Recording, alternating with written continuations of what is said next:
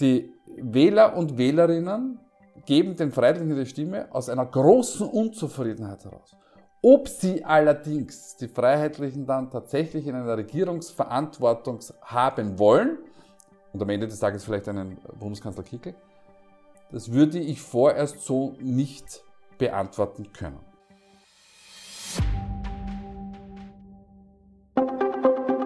Profil Podcast Hallo und herzlich willkommen zum Profil-Podcast mit Meinungsforscher Peter Haig. Guten Tag, Herr Haig. Schönen guten Tag, Herr Doller. Das ist ja die erste Profil-Sonntagsfrage im neuen Jahr und die weist gleich für die FPÖ mit 28 Prozent den ersten Platz aus. Machen die Freiheitlichen, jetzt schnell gefragt, alles richtig oder der politische Mitbewerb viel falsch? Naja, sowohl als auch. Also die äh, Freiheitliche Partei kann das Geschäft der Opposition und sie weiß genau, wo sie auch als populistische Partei die politische Zuordnung für die Freiheitlichen lautet noch immer ähm, rechtspopulistische Partei, ähm, wo sie hingehen muss, um ähm, größere Wählergruppen anzusprechen und zu generieren. Und grundsätzlich ist aber auch die Stimmungslage in der Bevölkerung derzeit, insbesondere gegenüber der Bundesregierung, sehr, sehr kritisch. Und die Themenlage für die Freiheitlichen auch wie gemacht, sie zum Beispiel das Thema Asyl. Also die Freiheitliche Partei findet ein, ein Umfeld vor, äh, wie es ihr nicht besser erscheinen könnte. Es war ja im Dezember noch so, dass die SPÖ und die FPÖ auf dem ersten Platz ex equo waren. Was ist denn da in der Zwischenzeit passiert? Oder hat sich das eh schon abgezeichnet? Ah ja. Jetzt kommt wieder mein, mein, mein Einwurf für die Journalistinnen und Journalisten. Also was hatten wir im Dezember 26 zu 26 genau. und äh, jetzt haben wir 28 zu 24.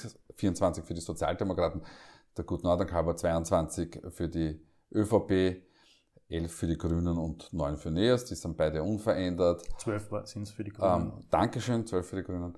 Und ähm, es, es hat halt eine, eine Verschiebung gegeben, die den damaligen Trend schon einfach fortschreibt.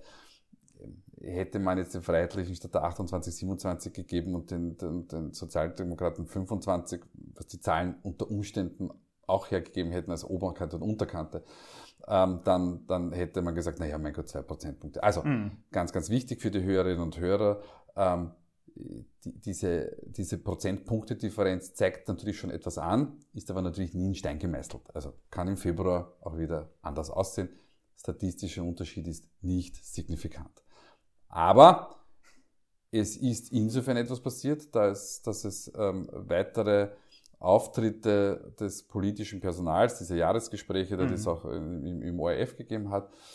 Äh, es ist weitergelaufen die, die Personaldebatte innerhalb der Sozialdemokratie, wo es auch jetzt in eigentlich, dann nennen wir es einmal sozialdemokratisch freundlichen oder eher links positionierten Medien wie den Falter, zum Beispiel einen Kommentar vom, vom Chefredakteur Klenk gegeben hat, der, der Pamela Rendi-Wagner ähm, also wirklich sehr, sehr kritisch betrachtet mhm. hat.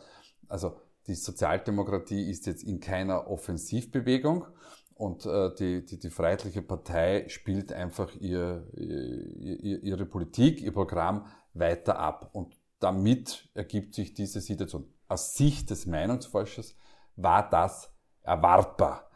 Für uns ist jetzt eine ganz andere Frage, weil wir sind ja, jetzt versuche ich mal ein bisschen wieder mal zum, vom Fußball einzubringen. Die österreichische Fußballkommentatoren ähm, beschreiben im Fernsehen immer das, was sowieso das Seher und die Serien sieht. Britische Fußballkommentatoren sind immer um die 15 bis 30 Sekunden weiter vorn. Also die sehen den ballführenden Spieler mhm. und äh, erklären aber dem, dem, dem Zuseher, der Zuseherin, was jetzt noch passieren könnte. So, und das probieren wir jetzt auch. Also nicht der Status quo interessiert mich, sondern was passiert in den, in den nächsten Monaten oder bis zum nächsten Monat und was, was könnten die Auswirkungen sein? Die Frage ist für uns, geht die Freiheitliche Partei, also hat sie noch Potenzial nach oben? An sich hat sie ihr Potenzial bis dato sehr gut ausgeschöpft. Herbert Kickel hat alle, auch uns Meinungsforscher, quasi Lügen gestraft. Nein, seine Person ist derzeit ist, nicht das Problem. Er, ja. es, es, wandert weiter nach oben. Ja. Und die Frage ist, wie weit kann die Sozialdemokratie auch noch nach unten fallen? Bei der ÖVP haben wir ja eine Bodenbildung jetzt gesehen mit der 20-Prozent-Marke. Und jetzt kommt von der Seite nämlich in einer Woche noch die niederösterreichische Landtagswahl ins Genau, am 29. Springen wir da kurz hinüber. Mhm. Da haben wir für die Kollegen von ATV und heute eine große Befragung gemacht vor einer Woche 1200 Befragten und haben als erstes Institut äh, einen neuen Trend aufgezeigt, der für uns nicht ganz neu war, aber für andere vielleicht schon, ähm, dass die Freiheitliche Partei alle Chancen hat, vor der Sozialdemokratie zu liegen kommt ähm, und dass, die, dass der, der Vierer vor dem Ergebnis bei der ÖVP nicht abgesichert ist. Mhm. Jetzt lassen wir mal die ÖVP weg, weil Johanna Mikl-Leitner wird unter, also zu 99%iger Wahrscheinlichkeit wieder Landeshauptfrau werden. Aber was passiert innerhalb der Sozialdemokratie, wenn man tatsächlich, ich glaube zum ersten Mal in, in, in der Republik in Niederösterreich hinter die, die Freiheitliche Partei zurückfällt, ähm, und was passiert, wenn die, wenn, die, wenn die Sozialdemokratie sogar unter 20 Prozent fallen sollte, was laut einigen Gewichtungsschritten von uns auch möglich ist. Also wir haben sie ausgewiesen, 25 Freiheitliche, 22 Sozialdemokraten, aber wir haben auch bei der Sozialdemokratie Ausschläge nach unten, bei den Freiheitlichen Ausschläge nach oben. Aber da kommt, da kommt ja auch dazu, dass die Freiheitlichen traditionell gar nicht so stark sind in Niederösterreich, oder? Ja, aber, aber das, das, also das muss man ja auch Ja, aber das sind, ich, das habe ich ja auch gelesen, diese, diese, diese Expertisen. Nur muss man eins sagen, äh, weil, weil, weil da manche Kommentatoren gesagt haben, na ja, sogar am Haider hat man nicht mehr als 16 Prozent erreicht. Dann sagten, ja, aber damals vor drei, das war bitte, wir reden von vor 25 bis ja. 30 Jahren. Ja. Damals war die Welt eine andere, insbesondere in Niederösterreich, auch wenn man das dort lang hinaus, hinausgezogen hat. Damals gab es einen, einen, einen Erwin Pröll.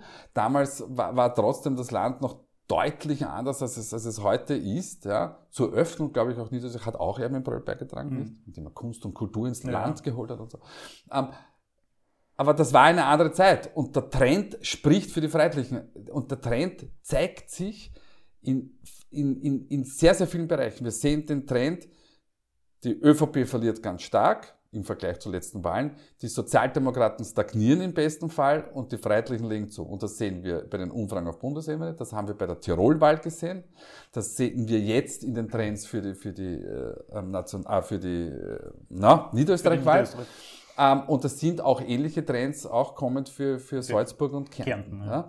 Also das heißt, die, das ganze Setting ist für die Freiheitlichen wie gemacht, wie schon gesagt. Und jetzt stellt sich halt immer die Frage, ist das so, weil die Freiheitlichen wirklich so stark sind? Oder ist das so, weil die Wähler und Wählerinnen den anderen Parteien, insbesondere den beiden Traditionsparteien, was ausrichten wollen? Mhm. Also der Hecht im Karpfenteich. Ich glaube, es ist der Hecht im Karpfenteich. Warum? Sie wissen, wir haben eine Umfrage gemacht für die Sozialdemokraten im Burgenland, die abtesten haben lassen, ob Sozialdemokratie mit Randy Wagner ja. und Sozialdemokratie ja. mit Doskozil. Ähm, und wir haben dort gesehen, dass äh, Sozialdemokratie mit Doskozil in der Sonntagsfrage deutlich bessere Werte hätte und die freiheitlichen schlechtere Werte und Doskozil als Person in die Mitte-Rechts-Wählersegmente hineinbrechen kann. Das ist jetzt bitte keine Werbeeinschaltung ja, ja. dafür, dass der Herr Doskozil Bundeskanzler werden soll oder nicht. Das ist mir vollkommen egal am Ende des Tages. Aber es zeigt uns interessante Wählerströme auf. Und das heißt also, die Wähler und Wählerinnen geben den Freiheitlichen die Stimme aus einer großen Unzufriedenheit heraus. Ob sie allerdings die Freiheitlichen dann tatsächlich in einer Regierungsverantwortung haben wollen, und am Ende des Tages vielleicht einen Bundeskanzler Kickel, das würde ich vorerst so nicht beantworten können. Aber kann man ganz einfach vielleicht auch sagen, bei Herbert Kickel und den Freiheitlichen weiß ich halt auch aktuell, was ich bekomme?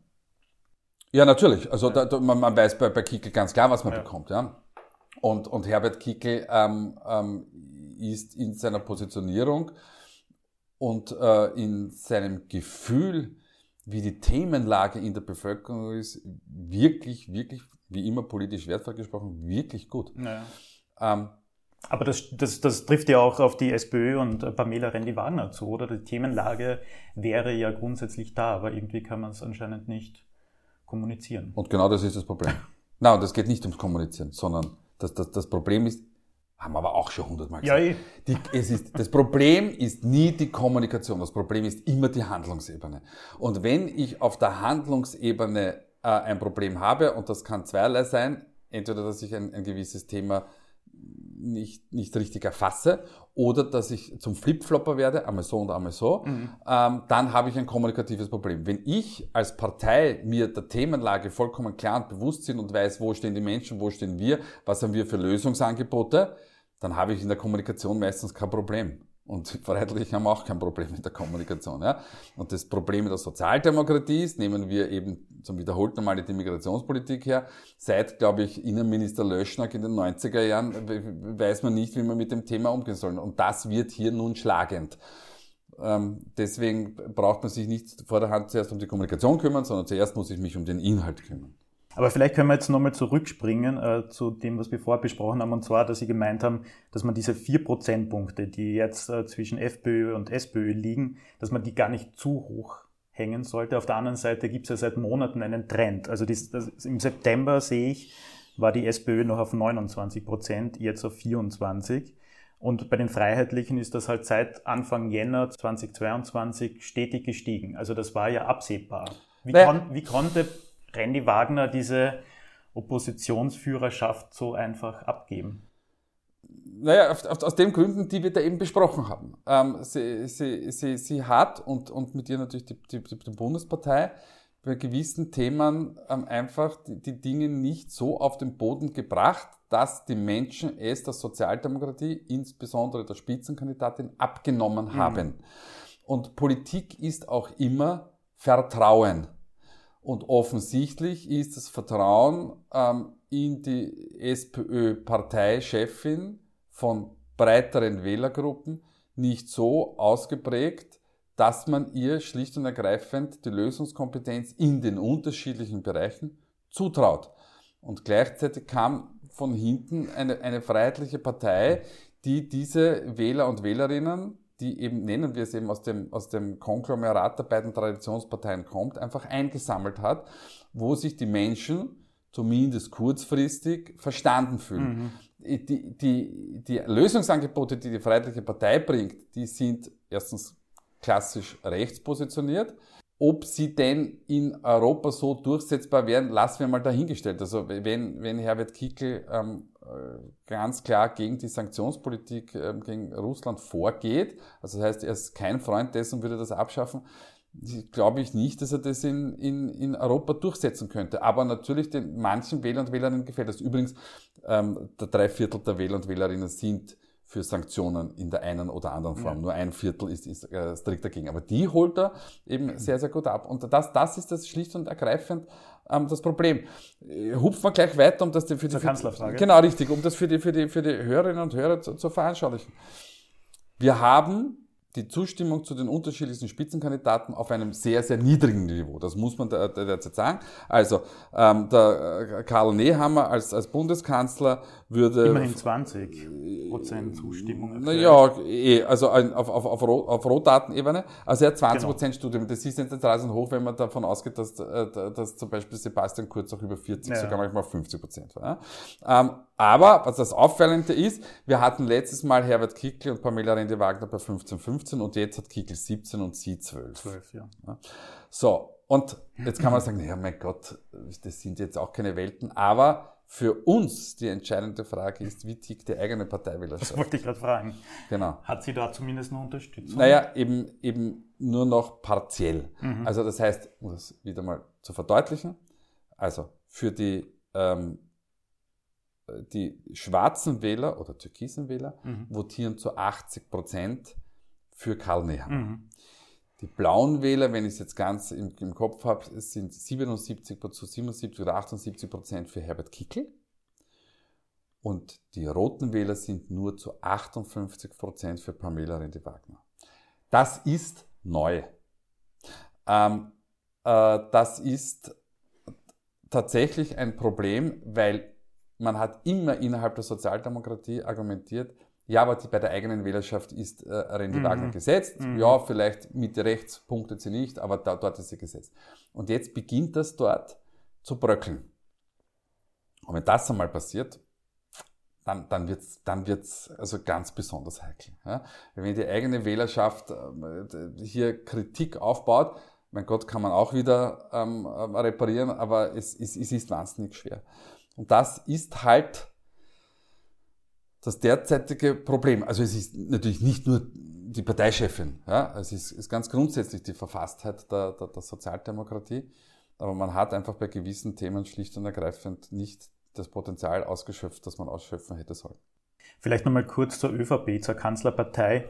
Da haben Sie, glaube ich, eh schon gesagt, äh, da gibt's diese typische Seitwärtsbewegung, die schwankt. Jetzt aktuell kommt sie auf 22 Prozent. Wird ähm, das Schicksal äh, von Kanzler Nehammer jetzt schon in Niederösterreich bestimmt oder Nein. kann er beruhigt in diese Wahl gehen? Beruhigt kann er auch nicht in diese Wahl gehen, weil, weil, er, weil er natürlich sehr, sehr stark äh, verbunden ist mit mhm. der äh, niederösterreichischen ÖVP, ja. auch wenn er eigentlich Wiener ist. Ähm, aber die, die, die personellen Verbindungen zwischen der Bundespartei und der Landespartei äh, sind ja gegeben. Also wir haben den Herrn Stock als Generalsekretär, der aus Niederösterreich kommt. Wir, wir haben den ähm, Herrn Sobotka, der, der, der Nationalratspräsident ist und aus Niederösterreich war und lange Jahre dort in der Regierung gesessen ist. Also es gibt schon eine ganz, ganz enge Verbindung zwischen der Bundespartei und der ÖVP. Und selbstverständlich wird, wenn diese Wahl ein Desaster wird, und Desaster heißt für die, Sozial äh, für die, für die ÖVP, wenn man unter die 40%-Marke zu liegen kommt und vielleicht wirklich auf, ein, auf, auf deutlich auf Platz zwei die Freiheitlichen, dann ist das ein Desaster. Ähm, und dann wird man natürlich ähm, Erklärungsbedarf haben. Aber, mein Gott, was, was bleibt dann ans übrig? Man kann ja nicht dauernd die Köpfe austauschen. Mhm. Also es wird Karl Nehammer weiterhin Bundeskanzler bleiben und man wird weiterhin versuchen, einfach die, die richtige Politik fürs Land, am Ende dann natürlich auch zu versuchen, auch für die Partei ähm, zu machen. Aber beruhigt schlafen kann Karl Nehammer in der derzeitigen Situation sicher nicht. Die FPÖ und ÖVP kommen ja jetzt gemeinsam auf 50 Prozent in der aktuellen Umfrage. Ist das jetzt nur so eine Momentaufnahme im Jänner in 2023 oder sieht sich äh, Kickel vielleicht nicht als möglicher Kanzler nächstes Jahr, sondern vielleicht sogar als Kanzlermacher? Naja, also Umfragen sind immer Momentaufnahmen. Das, das, ist halt nun mal so. Ähm, und äh, was ich mir nicht vorstellen kann, ist, dass eine ÖVP, die deutlich hinter einer freiheitlichen Partei zu liegen kommt, Herbert Kickel zum Bundeskanzler macht. Und zwar kann ich mir das deshalb nicht vorstellen, nicht aus irgendwie moralisch-ethischen Gründen oder sonst etwas, aber das, das wäre quasi ähm, äh, so etwas wie die, wie die Selbstaufgabe der ÖVP. Und man muss ähm, irgendwann einmal auch, wenn denn dieser Fall eintritt, ja. muss man sagen, dann muss man auch sich mal überlegen, warum ist es dazu gekommen. Und ich kann mich nicht im Permanent seit dem Jahr 1986 ans Regierungsamt klammern. Also irgendwann ist das Ergebnis so, so, so klar und so stark, dass man sagt, so jetzt bitte gehen wir in Opposition. Ähm, das wäre vielleicht für uns nicht das Schlechteste auch wenn es dann vielleicht sogar zwei Legislaturperioden sein sollte oder länger, aber, aber grundsätzlich kann man nicht aus dem puren Machterhalt ähm, äh, taktieren bei der Regierungsbildung. Mhm.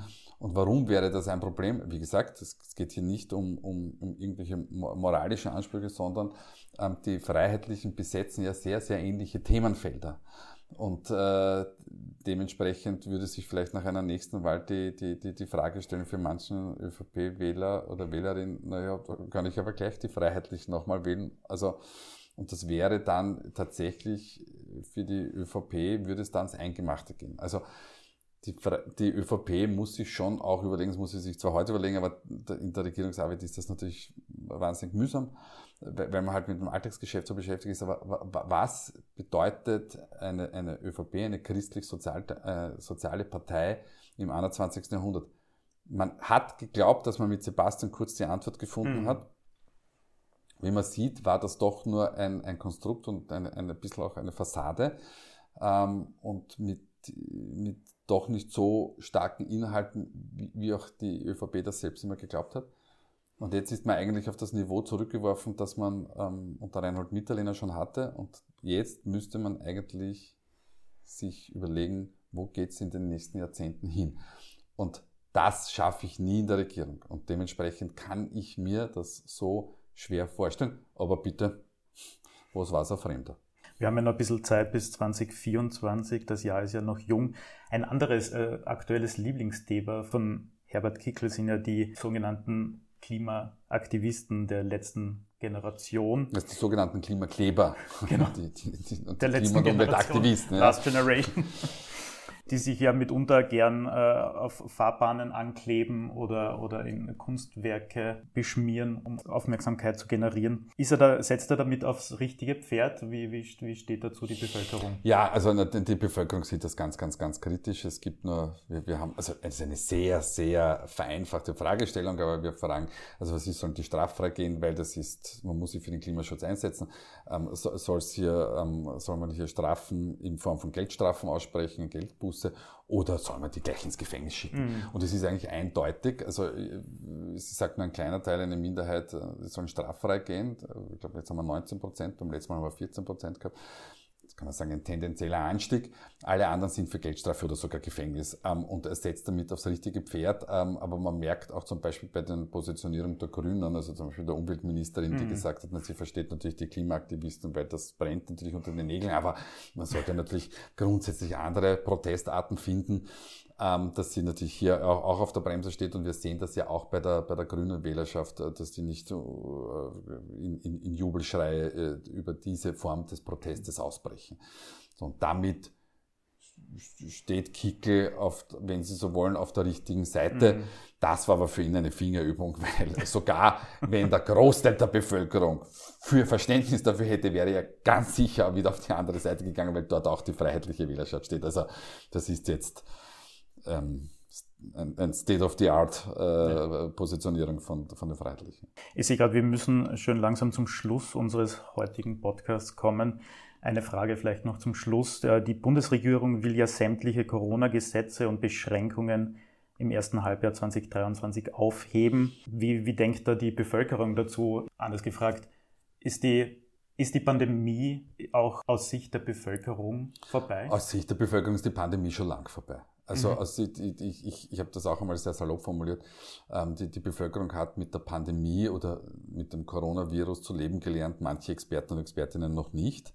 Das habe ich noch im Herbst gesagt. Mittlerweile sind ja ähm, ähm, auch da aber all, äh, alle ein, einer einhelligen Meinung, dass man in ein endemisches Stadion übergeht und dass es ähm, äh, einfach Sinn macht, ähm, gewisse Risikogruppen noch zu schützen. Ja. Ähm, aber, aber grundsätzlich ähm, ist, ist, man, ist das Ende der Pandemie erreicht und das findet, also das Vorhaben vom, vom Gesundheitsminister auch, ähm, findet äh, großen Widerhall und auch da ist man ähm, auf der richtigen Seite. Und auch da steht Herbert Kickl auf der richtigen Seite und er hat ein neues Buch gebracht. Nicht, der Schwurbler hatte doch recht. Interessanter Titel. Finde ich wirklich, ja, sehr spannend, richtig. Also, aber wie, wie das Leben zeigt, ja, ähm, die eine Krise endet, die andere hat begonnen. Wir haben immer was zu tun. Zumindest das äh, Ende dieser Pandemie werte ich jetzt zum Schluss dieses Podcasts mal als, als, als positiven äh, Aspekt des neuen Jahres. Vielen Dank, Herr Hayek. Vielen Dank, Herr Hayek, für diese Analyse. Bitte schön. Wir hören uns wieder im Februar. Genau, danke. Wiederhören. Mehr zum Thema auf Profil.at.